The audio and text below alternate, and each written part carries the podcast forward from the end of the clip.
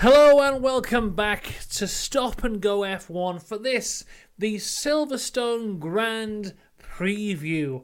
And what a video we've got for you today. Looking forward to this week's race weekend. We're going to cover all the news from the last week in Formula One. We're going to have a look at all the special helmets that have been brought out for this week's uh, this weekend's race. We're going to have a look at Upgrade Corner as well. Uh, have a look through all the upgrades the teams have brought as well as looking at the driver runway of show, of course, and then making some predictions as well as we go into the race. All that to come in what I imagine will be a very long video because there's a lot of stuff to talk about. Firstly, McLaren. They've brought out a new livery for this weekend. Uh, it's the McLaren Chrome livery, and let me tell you, I absolutely hate it. Um, let me pull up a photo. Let's start by showing a photo of it. Um, here we go. I'll put it on the screen now. So here it is. This is the new McLaren Chrome livery. It's not the best photo in the world, but you get the gist. So this bit here is Chrome. This bit here is Chrome. This bit here is Chrome. The rest is McLaren Failure Orange. Um, the reason I hate this so much is because I love the original proper McLaren Chrome liveries. They're my favourite liveries of all time. And when they said they were paying tribute to the McLaren Chrome livery, I thought, fantastic. This is going to be beautiful. Coinciding with McLaren looking like they may be good again. But this, I hate it. I hate it so much. They can't drop the crappy orange for one race. I hate all this McLaren orange. I know you're not supposed to call it orange, but I refuse to pander to their colour names. I hate it. I hate it. I hate it. So let's pull that away there because I got some statistics here. So, firstly, the reason it's not all orange is because Zak Brown doesn't want to take away the McLaren orange identity. So, he said he's trying to, we're really trying to build our association with McLaren orange, much like Ferrari is red and Mercedes have their colour identity. He doesn't mention what Mercedes' colour identity is, because Mercedes' colour identity is silver, and their car is currently a much more attractive black colour, because Mercedes and silvers don't look good either, which is why they brought back the black car. You know, Ferrari's colour identity is red, because basically every single Formula One car they've ever made has been red. I mean, there was probably a couple that weren't red. I know there is some that weren't red, but the majority were red, especially when they were winning. Uh, Mercedes have the silver arrows thing, yep, and they've won a lot with the silver arrows, but they've also gone outside their comfort zone and gone to the black Mercedes, which looks a million times better. McLaren's identity as an orange team doesn't exist. I did I ran the stats. Here we go. McLaren World Championship World Championships won by cars coloured orange. Zero. McLaren races won by cars coloured orange. Nine. Oh, that's better. Uh, nine race wins make up a total of 4.9% of all McLaren wins. So that's a great identity there for McLaren. Um, interestingly, I also ran the numbers for Chrome. Um, Chrome McLarens that have won a world cha- world championship. One. Chrome McLarens that have won uh, race wins. 33, which is 18% of McLaren wins. So, really, if you're looking for successful McLarens, the Chrome identity is far stronger than the orange. And if anything, McLaren's identity should be red and white because that's when they won the most. If you if you line up all the McLaren's most successful cars ever, you will not see a single bit of orange. But there you go. They want to be their silly orange, so they've ruined my dreams of a proper chrome livery. And in real life, it doesn't look great either. But there's a few livery changes this weekend, especially Aston Martin, who have drastically changed their livery. If we bring up this Aston now, you will barely recognise it as an Aston Martin. There it is. Now, let your eyes adjust for a few seconds because that is an Aston, but you may not realise because of this little bit of red and blue here. and this little bit here, and also this little bit here. Basically, they've got this this new Val Valvoline sponsorship. Apparently, they make engine oil in America. They're, they're a big new sponsor, so they've done these little things, which is very nice for them. Uh, so basically, that's the uh, that's the there's there's three special liveries this weekend. This is the second best one. Shall we go for the first best one? It's this one. It's the Williams because this is a beauty. Um, I'm just a bit zoomed. Why am I so zoomed in? Oh my goodness, it's not the best. All these quality photos aren't very high. I'm sorry about that. But anyway, this is the new Williams livery to celebrate 800 Grand Prix this weekend, although this weekend is their 799th Grand Prix because it was supposed to be 800, but then they cancelled Imola. So 800 is really in Hungary, but they've already prepared this for Silverstone, so they have to do it now. Basically, it's the, modern day uh, Williams livery with the Union flag on the back there. Of course, not the Union Jack, because if it was the Union, for it to be the Union Jack, it has to be on a ship. And this is a car. So that's on there. Um, it looks nice, and actually, in real life, it looks better. Um, I I was hoping that we get more of kind of like a retro vibe uh, livery, maybe like a throwback thing, but you know they never promised that. So I'm quite happy with what we got here. It looks nice. I'm happy for Williams because they're looking really, really good. We'll get onto that more as we go through. But there's more news. Um, after Silverstone, there will be a tyre test. I think that is on Tuesday. Within that tyre test, the Mercedes and McLaren teams will provide a car to run a new concept um, rear wheel cover to improve rain races, wet races. Uh, McLaren will send out the normal spec car without the covers, and Mercedes will send out the uh, new spec car with the covers. Each car will be dotted with cameras, measuring devices, and they will to analyze the spray on the car. So when we're running through a wet race, all the spray that is thrown up out the back, the new rear wheel covers will keep that down to help improve visibility. This is a new idea being thrown around by the FIA. I think it's a good idea. Hopefully, it goes well. Uh, what else have we got this week? Ah, the new F1 calendar has been announced for 2024. This is this is provisional at the minute, but the huge changes. Uh, firstly, Japan has moved from the end of the season to the start of the season. So now I think is the fourth race next year to take place in April because F1 have finally realised that holding a race in Japan during tsunami season might be bad. So next year, we won't do that anymore. It's only taken about 40 years for F1 to figure this out, but they've done it. Well done to them. Um, also, Baku. I think Baku and Japan have basically swapped. So Baku will come towards the end of the season. We will start the season with back to back Saturday races to uh, respect Ramadan at the start of the season in Bahrain and in Saudi Arabia. Uh, there will be a month long break towards the end of the season in September, October time, and we also finish the season with a triple header of three races. I can't remember, but it, it's probably going to end in Abu Dhabi, and I think Qatar's in there as well maybe Las Vegas, but it's a triple header to finish off the season. So very tired teams at the end of the season. Uh, people are complaining about this because, of course, they are.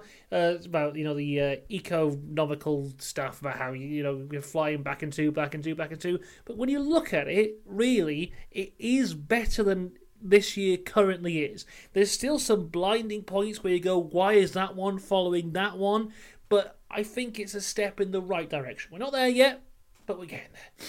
Anyway, what's next? Let's do special helmet streets because it's one of my favourite times of, of the week is our visit down special helmet streets we have a look at all the special helmets for the weekend and we start off with his first visit to Special Helmet Street of the year, the first special helmet for Fernando Alonso, who has brought out this for the British Grand Prix. Um, and you may be thinking, what is this in tribute to? But it's actually in tribute to one of the very first ever Aston Martin Formula One cars. This is what the exhaust looked like. You got the steering wheel around the top. There's these little dents in the side, the big circle around the number. Um, you know, I don't know why he's waited so long to have a special helmet, but here it is. And it looks okay. So well done, Fernando. Welcome to Special Helmet Street. Uh, we move on to Valtteri Bottas, who's been the king of special helmets uh, this year so far. I'm not loving this one as much. It's just a big British flag. We look, oh, there's British stuff. Oh, look at that. A cup of tea and some rain. Oh, it's a double decker bus and the king. Oh, that say what? That says London. What does that say? Asparagus. It's more of a London based thing, but there you go. Wonderful. Uh, this is Lance Stroll special helmet, and interestingly, for Special Helmet Street, normally when a driver has a special helmet, they go all over their social media and go, Look at this! Look at this thing I have! And look what it means to me! Lance hasn't done that. He hasn't posted anything about this. It was quite a surprise in uh, practice where I saw he wasn't wearing his normal helmet. So this is blue, and it's got these things on them which look like the normal Aston wings, but then they, they fall down. If you have any ideas, let me know.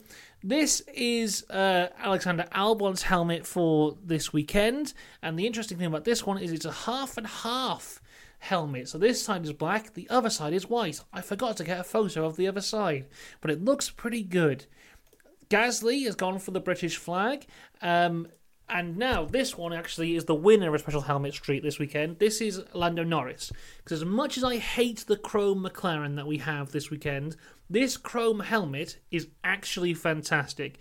Reminds me a lot of Alonso's helmet when he was in the McLaren in 2007, where it was just a big chrome thing. Now, of course, it has got the Google Chrome logo on the top because we have to have sponsorship, but overall, this one looks really nice.